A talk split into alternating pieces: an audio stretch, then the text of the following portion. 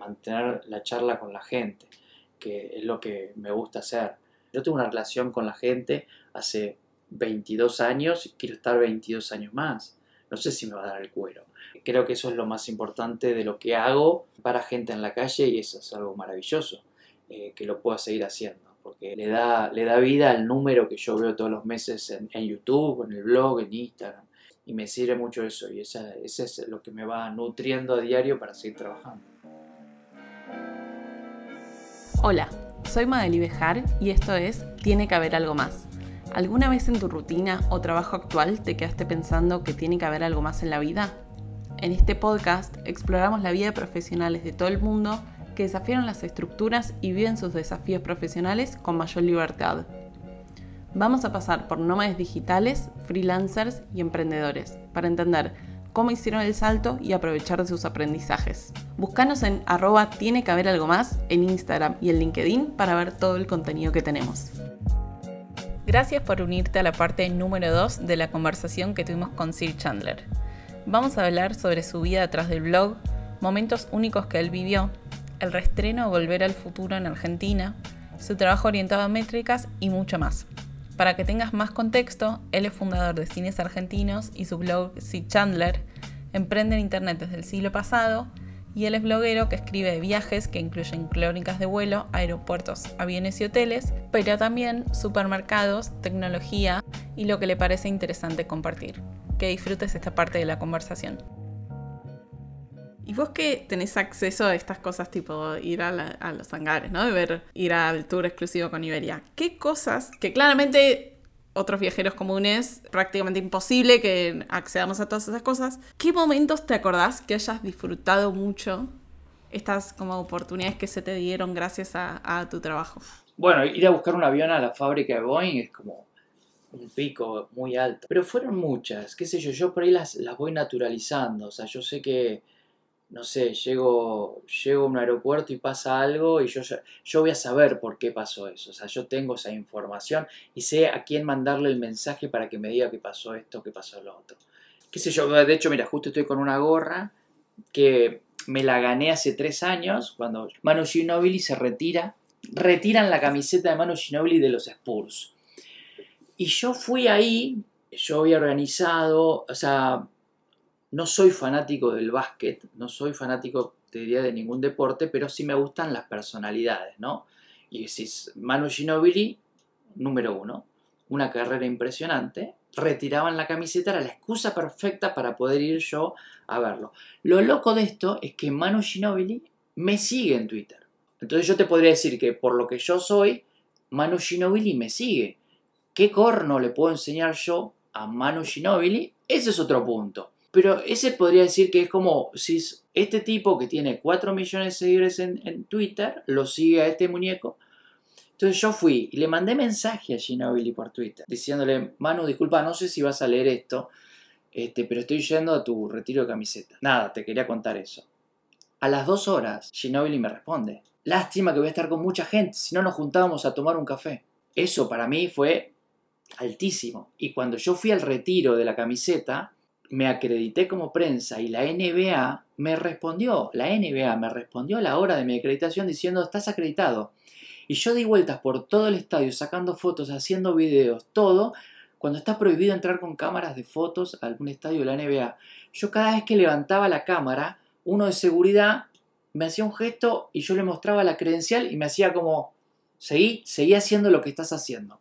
Entonces yo diría que ese es un punto muy alto por, por un montón de cosas por Ginobili, porque la NBA me acreditó y porque me sentí muy feliz haciendo esa crónica, porque era, no era de aviones, pero yo te, ahí que hice una nota sobre cómo es un show de la NBA, sobre la devoción de los estadounidenses con Ginobili totalmente justificada, o sea, me sentí muy a gusto porque estaba haciendo todo lo que yo hago, quizás en otro ámbito, pero ese te podría decir que fue como un pico muy alto. Y me quedé con la gorra. Muy bien, ahí va el merchandising. Y hay otra, otra historia que escuché de vos en Disney, el detrás de escena de Disney. Bueno, a veces son las cosas que por ahí te estoy diciendo que las naturalizo y por ahí me puedo olvidar. Claro, nadie ve el detrás de escena de Disney. ¿Qué hay atrás? ¿Qué viste que se pueda contar? Cuando entré atrás de Disney, yo le dije a la, chica de Disney, que son, que son hiper profesionales, ¿no? Le digo, por favor te pido, no lo quiero ver a Mickey sin cabeza. Y me dice, Mickey tiene cabeza, no entiendo qué me estás diciendo. Entonces es, todo es una, una fantasía y la mantienen hasta la última instancia. Pero también estaba prohibido sacar fotos, pero si yo llegaba a ver a Mickey ahí, me moría. ¿No? Porque voy a decir, ya vi la Matrix, hubiera sacado una foto que había trampas para ratas. Y yo, pero van a matar a Mickey.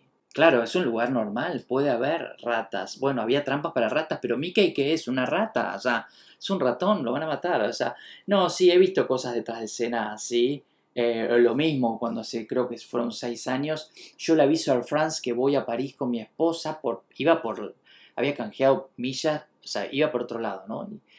Y, le aviso a, la, a, France Argentina y le avisan a, a la oficina en París dos semanas antes de viajar me llaman del France Argentina a decirme, che, che, acá nos pasaron una agenda para hacer cosas en París que nunca vimos. Bueno, la cosa es que yo terminé empujando un Airbus 380 que iba a Los Ángeles, lo empujé con el tractor, ¿viste cuando el avión sale de la manga? Yo lo empujé, ¿entendés? O sea, digo, y ese video lo vieron un millón y medio de personas, ¿no? Pero son cosas que obviamente, de vuelta, no lo... No podría acceder si no hago lo que hago, ¿no? Y si no tengo un respaldo en números, en llegada, pero también es lo que te da esperanzas de que vos ves que una oficina en París evaluó mi trabajo y dijo, con este chico vamos a hacer esto, que esto es lo que va, esto es lo que le va a gustar o lo, que nos va a servir que él muestre. Ahora, yo quiero sacar una foto de Seiza, tengo que hacer prueba de ADN, llevar a mi perro al veterinario, todo. Ahora, París, Air France, en el aeropuerto, uno de los más concurridos de Europa, yo empujé un avión.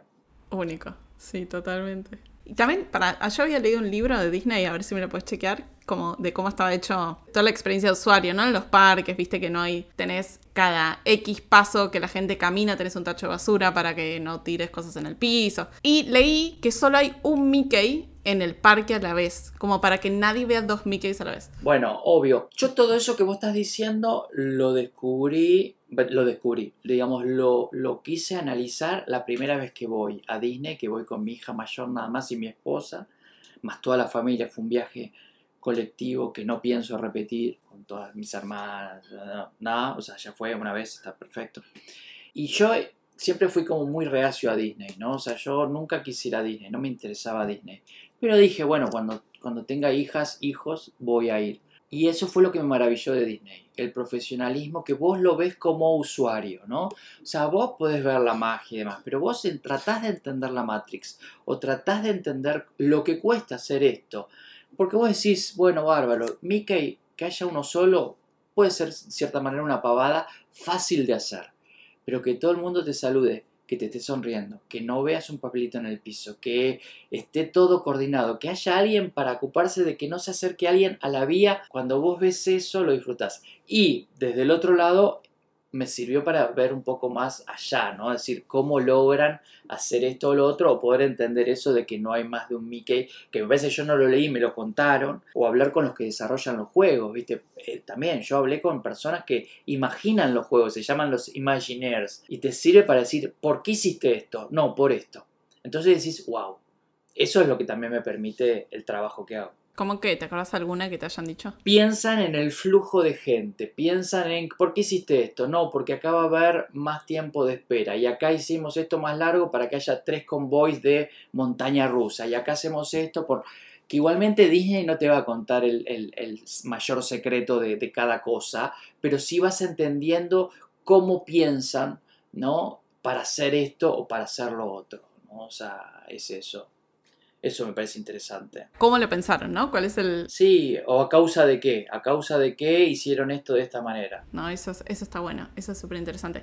¿Viste el, documental que salió de Boeing hace poco? No, medio que me negué, porque un montón me preguntaron si lo había visto. Leí un par de críticas de gente que respeto mucho que decía que se notaba que estaba muy edulcorado sobre una noticia trágica, o sea que totalmente condenable y que seguramente hicieron todo mal y que quede claro, pero es como que no quise, no quise enojarme, o sea, no es que lo quiero evitar, no quise enojarme. Que seguramente debe haber alguien lucrando con, con este dolor, digamos, pero no, no, no sé, no quise, seguramente, por ahí lo voy a ver en algún momento, pero no, no, no, no me quise meter con eso, o sea, es como que... A ver, por, una no vi la cachetada de Will Smith en los Oscars, no la vi.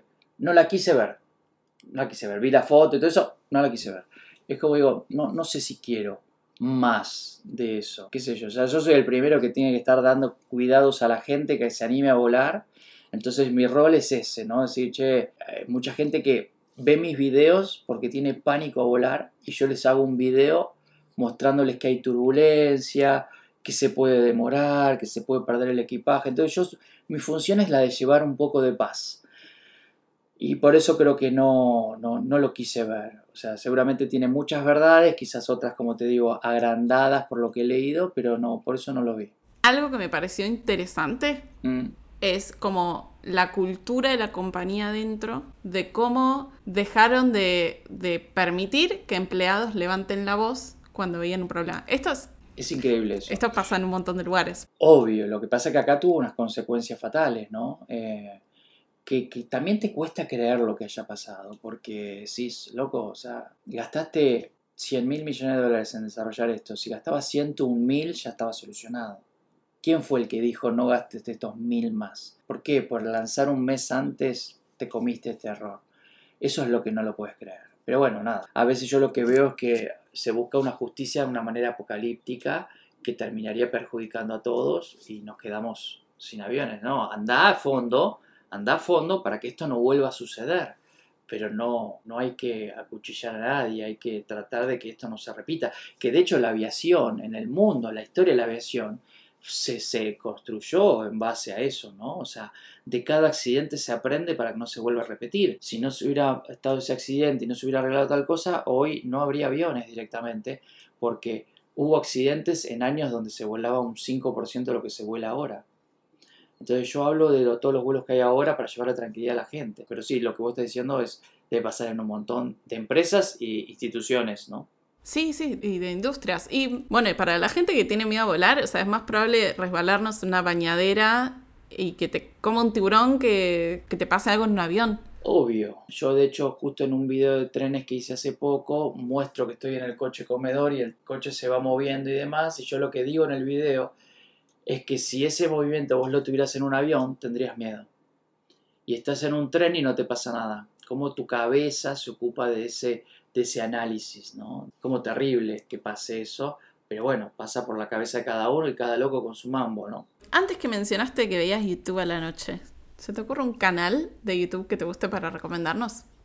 No, que no son de mi palo. Puede ser de cualquier cosa, ¿eh? Yo veo videos de, por ejemplo, veo los videos de Matías Antico que hace pruebas de autos. No tiene nada que ver. No tiene nada que ver con lo que hago, me gusta. Y es otra producción y todo eso. Después veo a Matías Botero, que Matías Botero hace el análisis de la basura semanal de la televisión, que no veo televisión, pero me sirve para ponerlo y creo que tiene un humor muy elevado, que obviamente mucha gente lo puede condenar, pero el tipo es jugado, hace un gran trabajo. Y después, bueno, yo en su momento cuando hice el video de los 50.000 o de los 100.000 suscriptores, hablé de dos youtubers. Uno eh, se llama Lesa, que es eh, Mauro Albarracín se llama, que es un chico que hace lo mismo que yo en el conurbano. Entonces te hace un video del hotel alojamiento más rasposo de la Ferrar. O sea, como yo te hago el del Yao Yao, él te hace el otro extremo. Y lo cuenta de la misma manera que lo cuento yo. No estoy diciendo que hay copia, estoy diciendo que hay paralelismos. Y a mí lo que me gusta de lo que hace él, que va al mercado de Solano o que va a esto, es que hace lo mismo, hacemos lo mismo. Estamos contando una historia que a la gente le gusta en distintos lugares. Y después tenés a, Pablito Viajero, Pablo Imonov, que, que es un, chico que tiene una, una moto Honda, que yo no llego ni a la esquina con esa moto porque es una moto que tiene un motor re chiquito. Y el tipo arrancó pre-pandemia a ser de Ushuaia a Alaska. Pero a ver, yo creo que ahí volvemos a hablar de. ¿Para qué me sirve hablar de Pablo? Podemos hablar de disciplina. Vos a Pablo a priori puedes decir, che, este es un hippie. Pablo te sube cada dos días, te sube un video de lo que hizo. O sea, tiene una disciplina y cada video que sube lo ven 300.000 personas. Y él lo dice, seguro, pero digamos, gracias a que esa gente ve esos videos, él puede hacer ese viaje. Entonces, no es ningún hippie, él te está mostrando, está generando un contenido y ese contenido le genera los ingresos para seguir generando contenido, que es lo que hago yo. Son distintas cosas, son distintas formas de viajar, son distintas cosas para, para mostrar, pero en el fondo estamos haciendo lo mismo. Está bueno. ¿Y a quién miras de, de afuera? ¿Tenés algún referente, quizás de Europa o de Estados Unidos? No, para que yo, obviamente vos tenés a dos mexicanos famosos, ¿no? Tenés a, a, Luisito Comunica. Alan por el mundo. Y Alan por el mundo, ¿no? O sea, Luisito y Alan. Y Alex Tienda. Alex Tienda creció mucho ahora en los últimos años. Alex ha hecho un par de viajes muy interesantes y yo lo sigo desde hace años y se disparó mal. De hecho, yo me lo crucé a él en un viaje en Ámsterdam que nos había llevado KLM. Lo vi, dije, no lo voy a molestar y cuando me vuelvo vi que me seguía en Twitter, o sea, y seguía poca gente en Twitter. Me hubiera sido un placer por charlar con él porque él se fue a Corea del Norte, o sea, hizo cosas que me encantaría hacer a mí. Yo a mí me sirve usar a Luisito Comunica y Alex Tienda, a Alan por el Mundo para mostrar la diferencia de la generación de contenido. Qué sé yo, Alan por el Mundo te está, es muy interesante porque Alan te hace contenido de la vieja escuela de la televisión. O sea, se va a Cuba una semana y te hace un video de su, su, semana en Cuba. Tiene publicidad tradicional, ¿no? Me acompaña el BBVA y me acompaña tal. O sea, te hace la vieja tele en los tiempos modernos. O sea, y no, no, estoy hablando mal, estoy diciendo que me parece muy interesante como análisis. Porque a veces comento esta cosa y dice, hablaste mal de Alan Paul. No, no, no, no, no. No es algo viejo, es algo. No, chicos, estamos analizando los modelos. Analizo el modelo y me parece. No entremos en pánico. Me parece muy interesante. Qué sé yo, él, su video sobre el Chaltén es hermoso. Es hermoso porque él termina diciendo de que el Chaltén es un lugar donde sos feliz. Y esa es la síntesis del Chaltén. Y él te muestra que caminó, ¿entendés? Pero realmente es eso. Ahora vos tenés a Luisito Comunica que se va una semana a la Argentina y te hace 11 videos. Y Alan te hubiera hecho uno. Entonces yo me paré del lado más de eh, Luisito Comunica. O sea, yo voy cuatro días a Londres y te hago ocho videos. Que quizás son más irrelevantes en el contexto, pero es lo que la gente, mi gente, ve. Quien ve un video de Alan por el mundo quiere ver una semana en Londres en un video y que vea Luisito Comunica quiere ver ocho videos de las pavadas que hizo en Londres. Yo estoy más de ese lado, ¿no? Que a veces de las pequeñas pavadas tenés un gran contenido y a la gente le gusta. ¿Tenés algún video que hayas dicho, che, esto no lo va a mirar nadie de pronto fue una sorpresa el impacto que tuvo? Hay varios. Mira, a mí me gustan los supermercados. Yo tengo un pasado de supermercado. Yo trabajé en un supermercado y me gusta hacer videos de supermercado. Y hablando de sustentabilidad y supermercados, en agosto 2020 inauguran, pandemia, inauguran en verano un supermercado sin envases. Entonces yo veo que sale una nota, una publinota en La Nación, no me acuerdo qué era, y me contacto con ellos. Digo, chicos, yo quiero ir a hacer un video. Bueno, sí, está bien, vení, ¿verdad? ¿Por qué quería? Porque quería hacer el video para hablar de sustentabilidad del supermercado. Hago el video que vos al fin y al cabo podés decir, che, es un concepto viejo, ¿no? Porque es el que te sirve el aceite en una botella. Pero bueno, todo reunido en, en, un lugar más modernoso, más, más fashion. Ese video lo hice, dije, me importa tres cominos si lo ve alguien.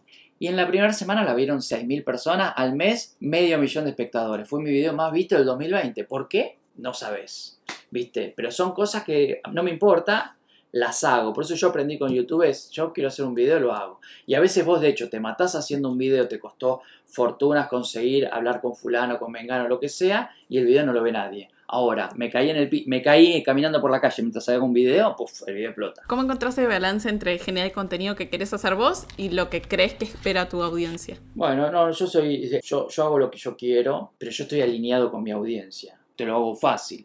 En Bariloche voy caminando por el centro cívico, me reconoce un suscriptor, me dice, Chandler, Chandler, Chandler, escuchame, vamos a charlar y me dice, che, mirá que acá a dos cuadras Familia Waze inauguró una hamburguesería, tenés que ir. El tipo sabe que a mí me gusta hacer esos videos y el tipo me está pidiendo otro video de esos. Entonces yo voy y hago el video. Es como cuando vos ves los, los influencers que chivean y ocultan los me gusta. Viste que te dice a fulano y otros les gustó esto. Bueno, con YouTube es más más transparente eso. Si vos haces un video por obligación, el llegado caso que haces por obligación, no lo ve nadie. O sea, lo puedes ver con cualquier famoso que, te, que tiene muchos likes y después cuando te chive algo no tiene likes y ocultan los likes con y otro. Es muy relativo. Pero no, no, yo hago lo que me gusta. O sea, lo que sí te podría decir es que yo me obligo a seguir haciendo cosas que yo hago y que la gente quiere que haga. Eso por ahí podría ser. O sea, por ejemplo, a veces yo digo, me subo a un avión porque tengo que ir a tal lado, y a veces diría, no, no quiero hacer el video del vuelo. Pero si yo no hago el video del vuelo, estoy arruinando a mis lectores. No estoy obligado a hacer el video, me, me, obligo yo a hacerlo, que es distinto. Pero no es por un compromiso con una empresa, es porque La gente quiere ver ese video. Pero ya hiciste 10 veces Buenos Aires Bariloche. Sí, pero lo queremos ver de vuelta. Claro, los fanáticos. Sí. ¿Cómo hiciste para entender y conocer como tan granularmente a tu audiencia estando como un poco a la distancia, ¿no? En la virtualidad. No, por eso yo te digo que creo que sirve mucho charlar con la gente en la calle. O sea, charlar virtualmente lo hago todos los días a toda hora. Pero cuando encontrás con alguien en la calle entendés muchas cosas. Que a veces te, las pueden, te pueden decir algo que si te lo hubieran escrito sonaba mal y cuando te lo dicen lo entendés mejor. La ventaja es esa, la ventaja es que amigos me leen, me, ven, entonces también tengo, tengo un, feedback importante por ese lado. Pero nada, o sea, que en realidad yo vengo haciendo lo mismo hace 20 años, o sea, no es que alguno, es gracioso porque a veces, siempre, todos los febreros siempre hay alguno que determina mi muerte. Dice, no, vos ya se te está acabando. Mira, hace 18 años me lo vienen diciendo. es, conocer a la gente y también es lo que yo trato de decir a la gente, che, mira, si este blog no es para vos, no lo leas. A veces cuando vienen a cambiar, dicen, no, yo haría tal cosa. Bueno, sé lo leo. En internet puede escribir cualquiera. Voy a meter otro tema que hasta acá no lo tocamos, que fue el reestreno de Volver al Futuro en Argentina. Contame, ¿qué aprendiste de autogestionar por primera vez como distribuidor el reestreno de una película en los cines de Argentina? Al cual asistieron casi 60.000 personas. Primero en la casa donde estoy yo, los cimientos los pago Volver al Futuro, si los querés ver de alguna manera, ¿no? Pero nada, yo ahí usé el conocimiento que me daba la interacción con la gente, o sea, era una película que se estaba reestrenando en México, que México es un mercado muchísimo más grande que el de Argentina. O sea, yo estoy buscando información todo el tiempo de todos lados y digo, che, si esto pasa en México, acá debería pasar también. Entonces yo le dije a la distribuidora, che, te va a ir bien, ¿por qué no la estrenas? O sea, no, no vi el negocio yo. No, no se va a estrenar. Tanto lo rompí los quinotos que me dijeron, bueno, te la vendemos. Como de vuelta, yo tengo los contactos necesarios a causa de, del respeto y del búsqueda de información, ¿no? Todo eso, pregunté a los que dirigían los cines si veían posible que yo reestrenara la película y me dijeron que sí. Entonces fueron varias cosas para aplicar. La ecuación me daba que si iban 5.000 personas yo recuperaba la inversión y dije, bueno, listo, la estreno, me voy a divertir, la estreno y al final fueron 60.000, como dijiste. Este, pero fueron un montón de trámites, fueron 10 kilos perdidos, lo cual me vendría bien ahora, pero digo, este, son un montón de cosas que se unieron varias cosas, o sea, me aproveché de mi conocimiento. Me aprovecho en el buen sentido, ¿no? De decir, yo sé que la gente quiere saber cómo está el free shop de Seiza. Bueno, sabes por el feedback, que es gracioso porque, por, decir una cosa, en las bolsas de valores, cuando las empresas cotizan, vos no podés acceder a esa información privilegiada porque estarías influyendo en el valor de las acciones. Ponele, bueno, nada, yo soy mi propio accionista y yo juego con todas esas cosas. Yo sé lo que podría estar funcionando o no, pero de la misma manera me equivoco en muchas cosas, ¿no? Cuando hablo de cine, cuando hablo de viaje, che, esto para mí no va a funcionar y explota, o esto va a funcionar y anda pésimo, ¿no? O sea, son un montón de cosas que pueden, que pueden llegar a pasar así. ¿Y qué aprendiste de todo esto? Con Volver al Futuro lo que yo gané más que aprender eh, fue eh, respeto ahí eh, logré mucho respeto. O sea, personas que no, me respetaban, eh, justo en ese momento el cine estaba cambiando radicalmente, se estaban digitalizando las salas, lo cual implicaba una inversión gigantesca por parte de los cines, de los estudios, pero yo lo que quería mostrar era que se podía estrenar otra clase de contenido. Nada, porque yo te podría decir que aprendí a ser cabeza dura, porque yo fui cabeza dura, entonces en realidad eh, a veces me puede perjudicar eso. Y de hecho después me bajé, o sea, podría haber seguido reestrenando películas, pero yo iba a estar de los dos lados del mostrador, entonces decidí no hacerlo. Es como que hoy me dijera una agencia de viajes si yo quiero ser su community manager o su viajero estrella, o sea, no, no. De hecho me lo ofrecieron, ¿sí? Tengo una agencia que me ofreció dar la vuelta al mundo con mis hijas, todo pago, no, no porque es estar de los dos lados del mostrador. Entonces aprendí eso, o sea, decir, che, bueno, hasta acá llegué, esto te lo hago yo. O sea, yo quiero seguir informándote de esto quiero seguir escribiendo de lo que quiera y, si yo seguía estrenando películas me iba no iba a tener tiempo para, para hacer lo que hago y no iba nada, no, le iba a pasar bien y yo la quiero pasar bien mientras trabajo. ¿Crees que en algún momento los usuarios vamos a poder elegir qué van a dar en el cine en vez de que alguien elija películas a veces chotas? Yo es una pelea que he tenido de cierta manera con el tema del subtitulado y el doblaje. A ver. Contame más. A ver, yo soy fanático del, del subtitulado, obviamente, de ver las películas en su idioma original. Pero también ahí es lo que te digo de vuelta a lo de la calle, ¿no? O sea, vos decís, che, ¿por qué puede ser que en el Cinemar San Justo no haya películas subtituladas? Porque si vos pones una película en Cinemar San Justo subtitulada, no entra nadie, o entran cuatro personas. Lo he vivido en las boleterías. He visto cómo una vez le pegan a un gerente porque una película estaba subtitulada. ¿Por qué es así? O sea, yo creo que los cines, el negocio del cine es bastante complejo, yo te lo puedo contar, es simple, pero si vos lo que cambió en los últimos años son la, manera de ver películas. O sea, yo creo que vos hoy podés ver cualquier película en tu casa legalmente, que hace 15 años no se podía hacer, lo cual eso también te incentiva a dejar ciertas películas para ver en el cine, porque de hecho el cine en plena piratería, en pleno streaming sigue vendiendo y muy bien, pero no va, qué sé yo, en los 90 tenías una película francesa que le iba bárbaro y hoy no hay películas francesas en el cine pero tenés 20 películas francesas en Netflix, por dar un ejemplo. Entonces ahora se transformaron los cines en lugares de grandes estrenos que de vez en cuando aparecen películas chiquitas que les va bien. Pero si un cine pone solo películas chiquitas, bueno, en realidad habría que reeducar a la gente para que la gente sepa que lo que yo siempre digo, el Bafisi existe una semana al año. Bueno, no, yo quiero un cine que el Bafisi esté todo el año.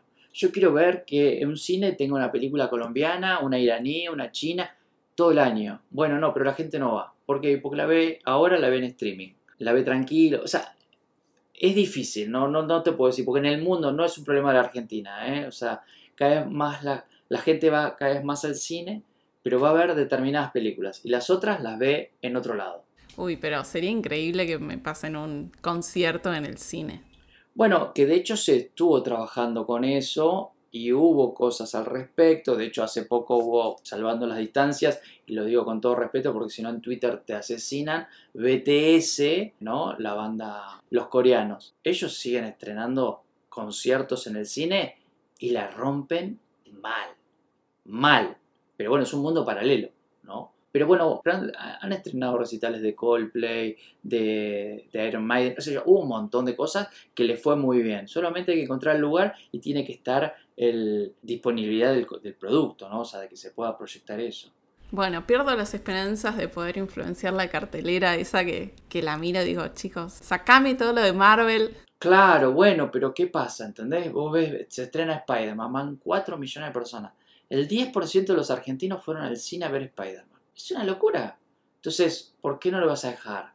Pero a su vez hay otras películas. Lo que pasa es que, nada, también es como que lo mismo que pasa con las consultas que me hacen a veces en el blog es, ah, pero yo no me enteré que se estrenó. Bueno, mi amor, o sea, tenés chance de saber, de ver la cartelera, de suscribirte a los estrenos, de nadie te va a golpear la puerta y te va a decir, che, esa película que vos querías ver se estrenó este jueves y va a estar solo una semana. Bueno, no, no. Spider-Man te vas a enterar porque fueron 4 millones de personas. ¿Te vas a enterar o te vas a enterar?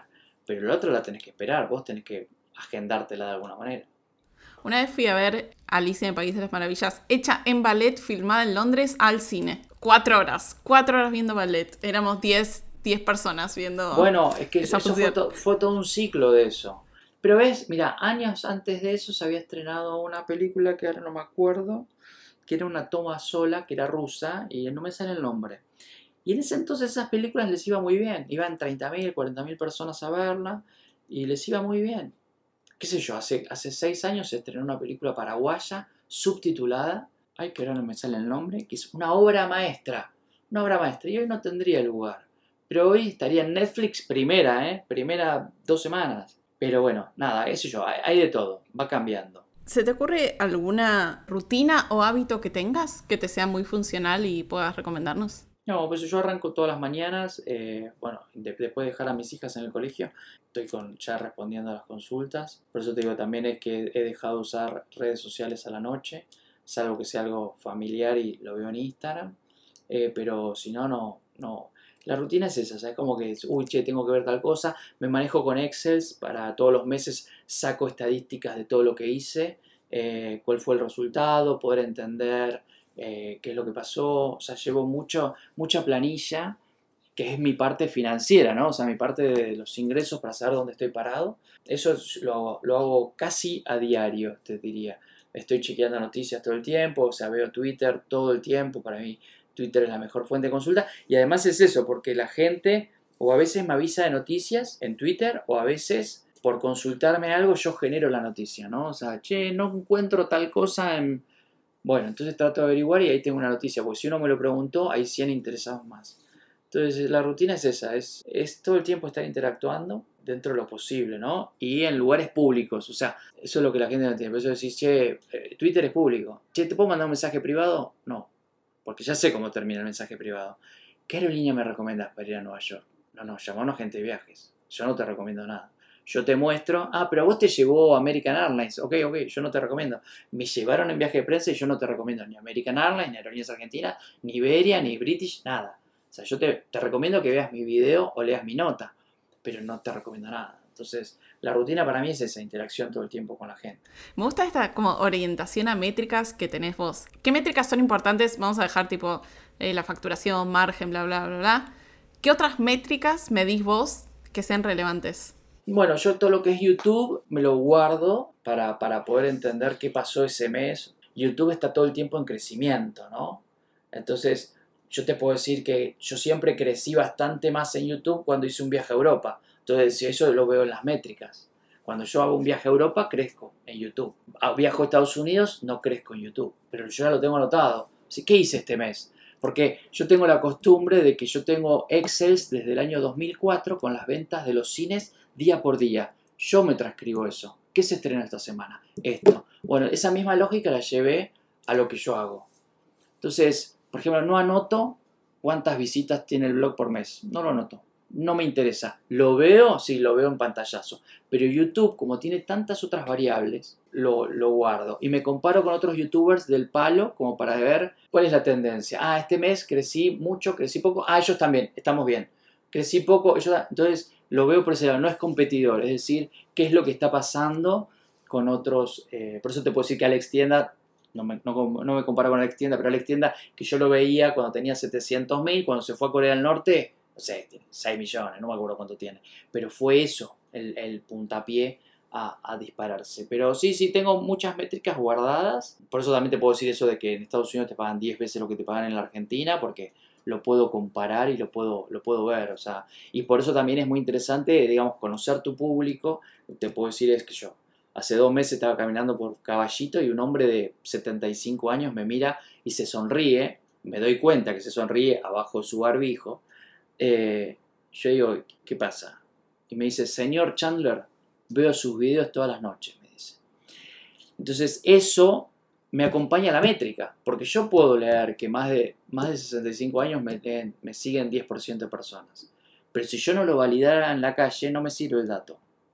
Entonces yo ahora te lo digo fervorosamente, orgullosamente te digo, sí, me ve mucha gente grande, pero de la misma manera, cuando llegué a Tucumán hace dos años haciendo un video, en el aeropuerto había un chico de 8 años esperándome. Esos son, son los gráficos, o sea, esas métricas son las que yo valido en la calle, ¿no? O sea, pero sí me gusta llevarlo para, para obligarme al control, ¿no? al análisis de... Es un análisis relativo más, porque no significa que yo pueda repetir ese video, porque un viaje es único. Pero sí yo te puedo decir que gracias a las métricas me enfoqué más en los videos de los trenes, porque la gente quiere ver videos de los trenes. ¿Por qué? No sé. El video del tren se ve. Entonces yo meto video de trenes. ¿Me está condicionando la gente a hacer video de trenes? No, porque es algo que yo disfruto hacer. Pero si la gente quiere ver trenes y yo disfruto hacer trenes, tengo que mostrar trenes. ¿Tenés algún viaje que aún no hayas hecho, tipo Alex en Corea del Norte? Algo así como muy representativo. Malvinas y China te diría. Pero Malvinas es como primero, pero China tengo que ir. O sea, China estuve en Hong Kong y después la vuelta al mundo. O sea, yo voy a dar la vuelta al mundo. La iba a dar con los 100.000. Yo a los 100.000 suscriptores me iba a dar la vuelta al mundo. En este modelo que te hablaba antes, ¿no? Que yo saco costos y saco, después voy sacando los ingresos.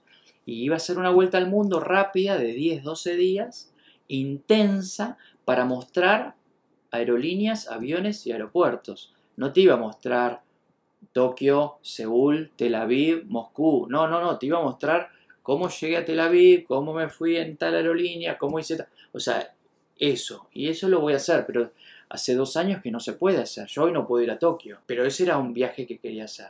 Era como el festejo de los 100.000 suscriptores y ahora estoy en 223.000, o sea, estoy pasadísimo. De hecho, había pensado a los 100.000 dar la vuelta al mundo y a los 200.000 dar la vuelta a Sudamérica, que era más cara la de Sudamérica que la vuelta al mundo. O sea, también, o sea, yo ya tenía todo, todo estudiado, pero no, todavía no pude hacer ninguna de esas. ¿Y cómo ibas a dar la vuelta al mundo? O sea, 10, 12 días, ¿con cuántas paradas?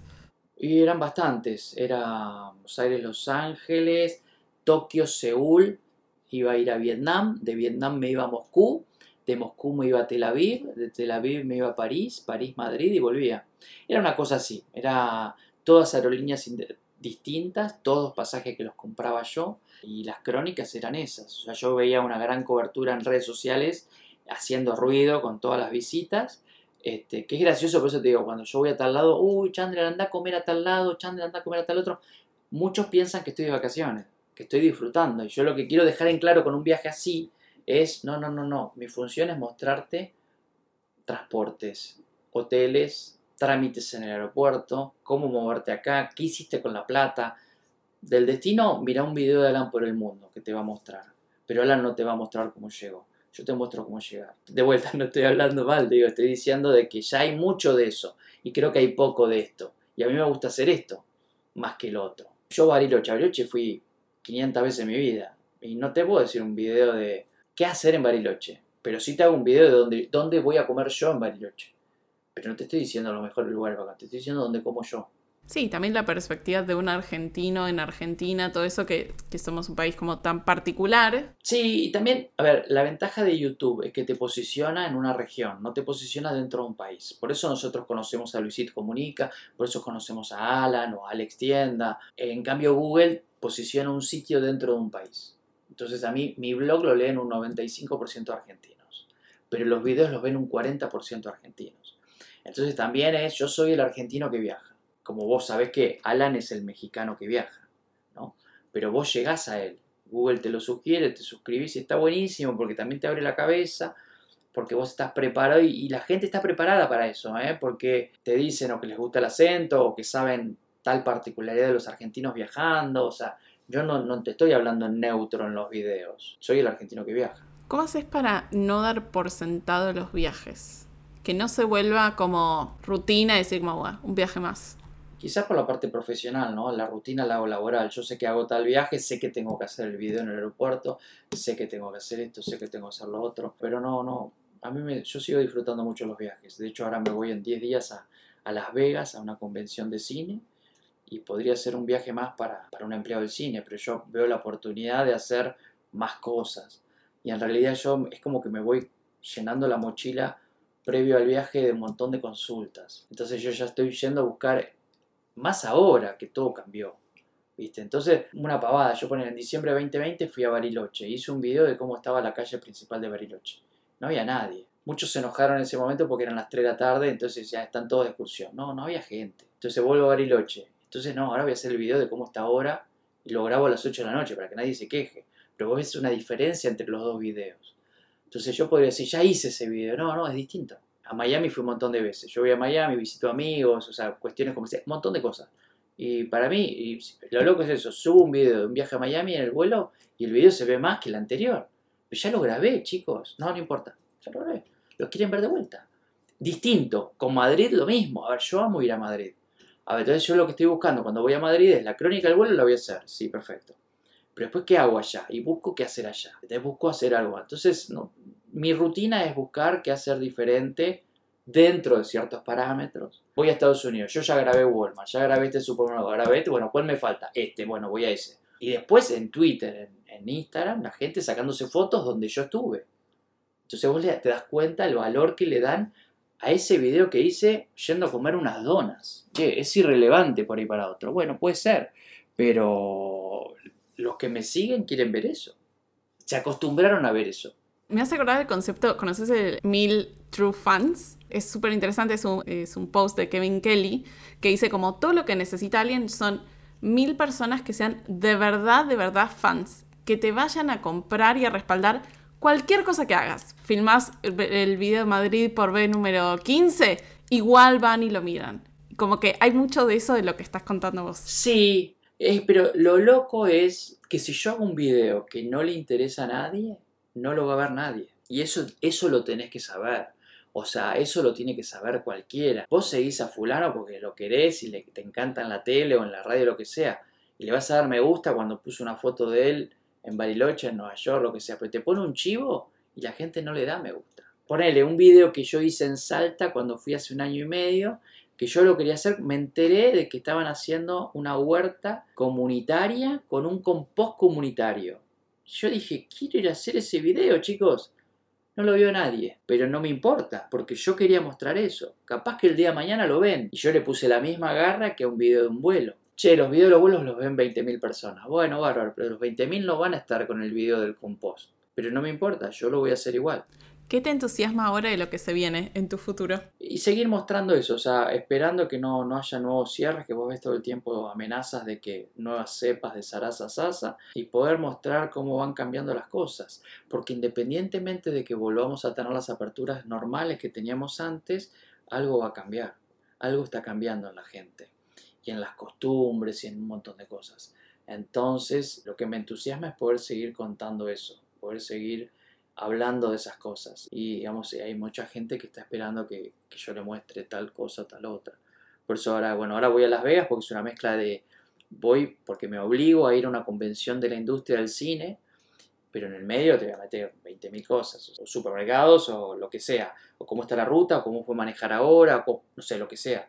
Pero la gente se acostumbró a ver eso. Entonces yo lo hago. Y me entusiasma eso, poder ver qué es lo que... Y, por ejemplo, mi hija más grande cumplió 15 años en enero y íbamos a hacer un viaje por Europa. El recorrido lo armaba ella y obviamente no lo pudimos hacer. Entonces yo ya estoy pensando, visualizando de poder hacer eso en enero, febrero del año que viene. ¿Qué lugares eligió? Eh, y bueno, ella no conoce ni Berlín ni Ámsterdam.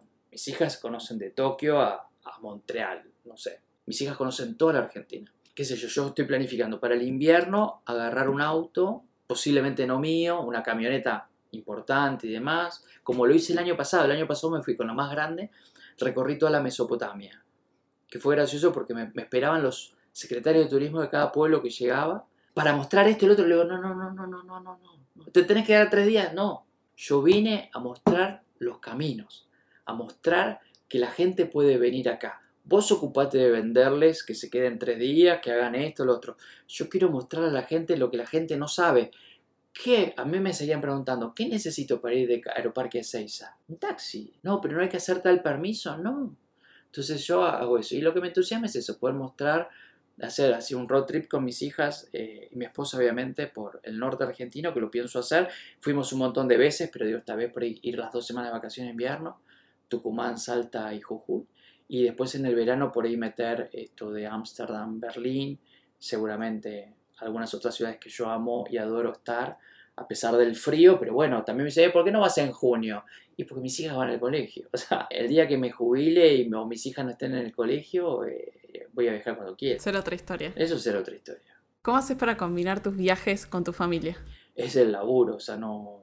Por eso ahí cuando uno dice, eh, uno me puso ayer, che, se van a olvidar de cómo sos en tu casa. No, no, es, es el laburo, o sea, el laburo es así entonces tengo que programar, pero sí me estoy armando. Por eso la otra vez me invitaron, eh, el anteúltimo fan press que hice eh, era de cinco días. Yo dije, no, yo cinco días no me voy, yo máximo tres noches. ¿Por qué? Y porque si no es la logística de, hacer esto, lo otro, mi mujer se queda sola acá con las chicas. Eh. Ahora, si vos me decís, che, te vas 10 días a Italia, bueno, sí, pero porque 10 días en Italia me van a rendir muchas más notas, me van a rendir muchos más videos, o sea, si es para mostrar algo tan específico no me puedo ir cinco días o no me interesa. Entonces también es priorizar eso, ¿no? Organizar todo. Yo tengo mi suegra que es de oro que siempre nos ayuda, mis hermanas, o sea, siempre amigos que por ahí van a buscar a la más chiquita del cole. Entonces hay un montón de cosas así este, que me ayudan a hacer todo esto. La red que no se ve, ¿no? Como lo que no sale en los videos. Obvio, obvio, que es la más difícil. Sí, total, total. Cuando dijiste que, veías que las cosas están cambiando, como que los gustos de la gente por la pandemia y todo eso, ¿qué, cosas ves? ¿Qué crees que va a ser distinto? Yo creo que la gente va a valorar más el tiempo,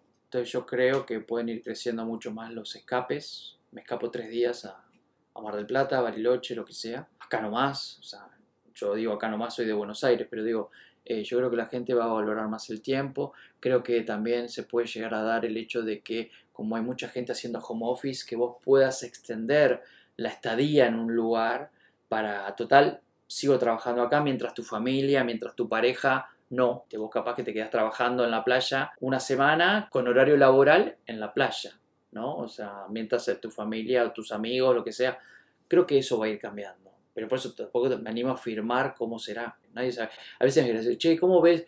Yo viajo en octubre a Alemania, tengo tres Pfizer y... Octubre, le digo yo. Faltan ocho años para octubre. Primero hay que ver si el planeta está vivo. Segundo, si no hay un confinamiento. Pregúntame en septiembre. Y ahí te demuestra también la ansiedad de la gente por salir obvio, es tu viaje de octubre, de septiembre, pero no, no te puedo responder. Te voy a mentir si te respondo eso ahora.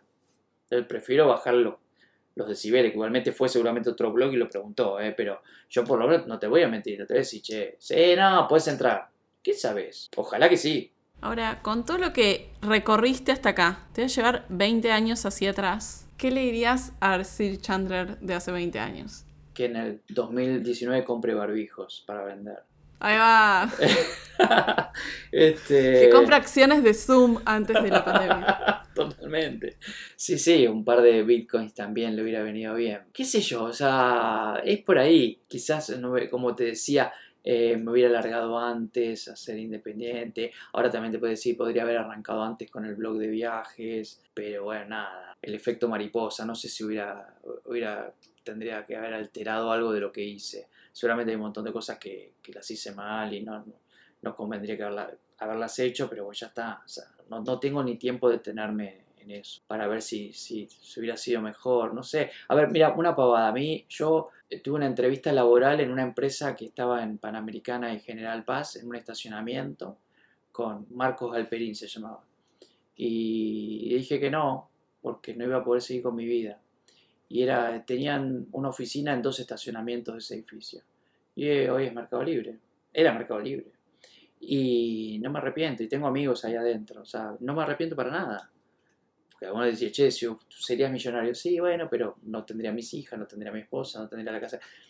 Es relativo, o sea, es fácil por ahí decirlo así, pero no, no, no, está bien, como estoy, estoy bien.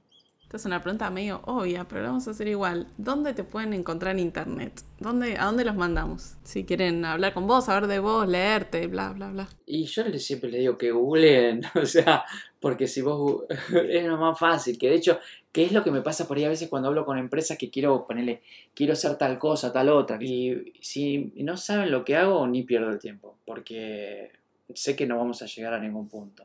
Yo quiero ir a grabar una fábrica que fabrican dulce de leche, ponele. Y quiero ir a mostrarnos para hablar de dulce de leche. Y si dudan, digo, no, olvídate, lo vas a pasar mal.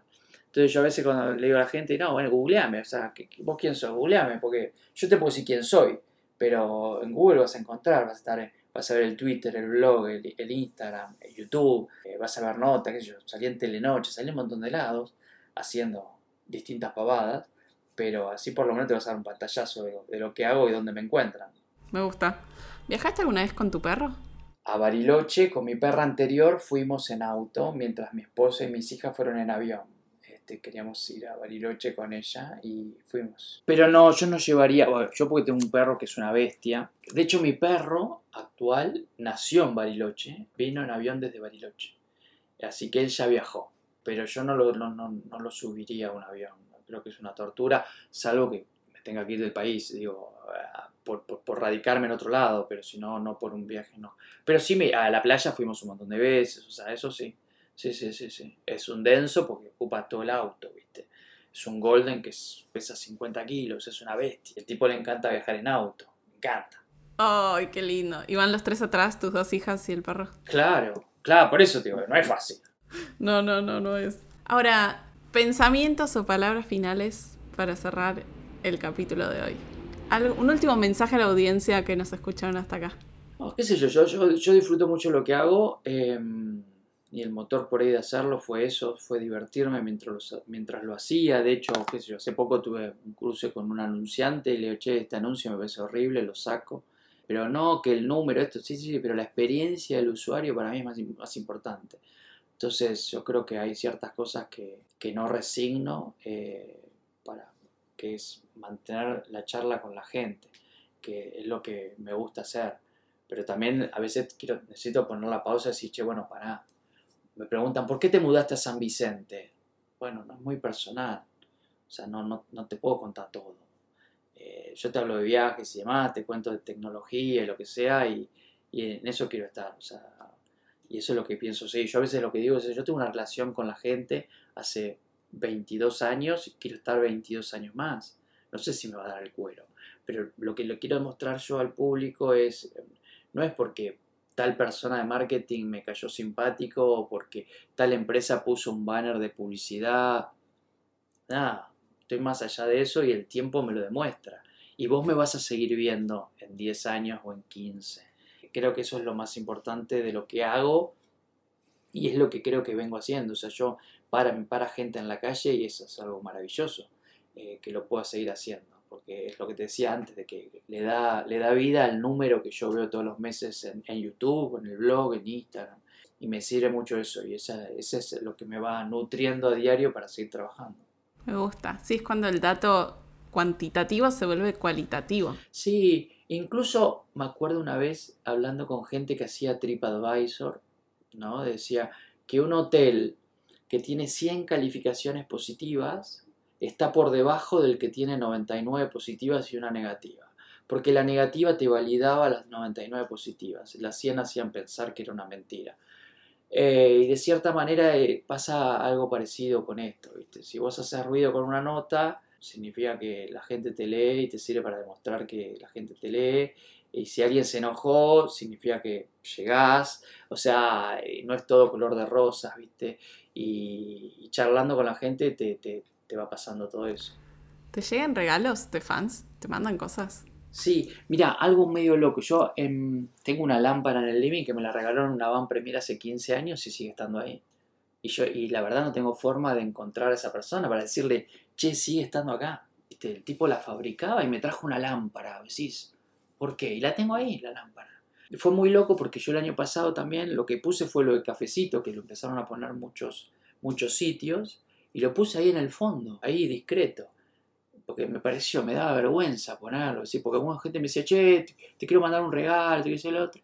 No, puede ser cafecito, que la gente te puede comprar un cafecito por 50 pesos, que es algo totalmente devaluado. Pero si vos te fijas que es información pública, de mayo a la fecha, yo me, pagué el viaje a Londres con los cafecitos. Y, pero porque hay gente que dice, che, me hiciste ahorrar 10 mil pesos, toma, compro un café de 100 pesos. Ah, pero es el hecho de, que te quieren agradecer, lo vi más como un servicio, lo cual obviamente me ayudó a hacer un montón de cosas pero también es como que la gente te das cuenta que lo deja como quien le dejó la propina al mozo sin esperar el gracias por lo que me dejaste. Esa fue una forma muy, muy particular. Pero sí, a veces en viajes me han llevado cosas. En Viedma me querían buscar unos lectores para llevarme alfajores, ponele, ¿viste? Este, cosas por el estilo. Eh, che, por eso te digo, te, te, quiero invitar a un asado en tal lado, en Londres, en, Tucumán, en lo que sea. Y es incómodo por, por, porque primero no sabe quién está del otro lado, pero fundamentalmente porque yo, por ahí, si estoy viaje solo y quiero llamar a casa, o quiero editar un video, o quiero responder las 200 consultas, pero el hecho de, che, te quiero invitar a un asado, es hermoso. Por más que después termine haciendo una entrevista para saber cómo corno hago lo que hago, ¿no? O sea, en un asado. Pero es, está bueno. Eso, eso, es un regalo virtual, pero, pero, pero está. Sí, el reconocimiento de la gente, ¿no? De todos tus lectores y el aprecio por, por tu trabajo después de tantos años. Eso, eso, es lo que está bueno después de tanto tiempo que, que se siga manteniendo. Y además porque, si yo pongo una foto o, o, cuento que mi hija cumple 15 años y me dicen, si nació ayer, ¿entendés? Porque hay gente que te lee hace 15 años. Claro, el tiempo nos pasa a todos, chicos. Pero ahí te das cuenta la relación que tenés con gente hace tantos años. Vamos por otros 25 años más. Entonces. Eh, vamos a ver, vamos a ver si tengo ganas. En 25 años para, en 25 años te hago la segunda entrevista esta y hacemos la actualización. ¿Qué te parece? Perfecto. Vamos a ver en qué plataforma será. Te mando un invite, así no nos olvidamos. Ah, ok, dale, lo podemos agendar. Bueno, Sir Chandler, muchas, muchas gracias por todo esto, por, por tu apertura a, com a, compartir. Estoy segura que muchos que van a escuchar este podcast ya son lectores tuyos. Así que conocer como otro lado de vos, ¿no? Como más la persona quien está atrás haciendo todo esto. Muchas gracias estuvo bueno, qué sé yo, está bueno por ahí parar, parar la pelota en un momento y ponerse a charlar.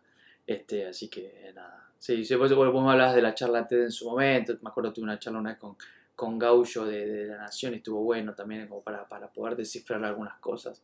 Y, y, y, es contenido que dura, volviendo a lo que hablábamos al comienzo, es contenido que dura. Y que alguien lo va a poder, lo va a escuchar en distintos momentos, obviamente no, no, no, no lo va a escuchar todo de una y está buenísimo.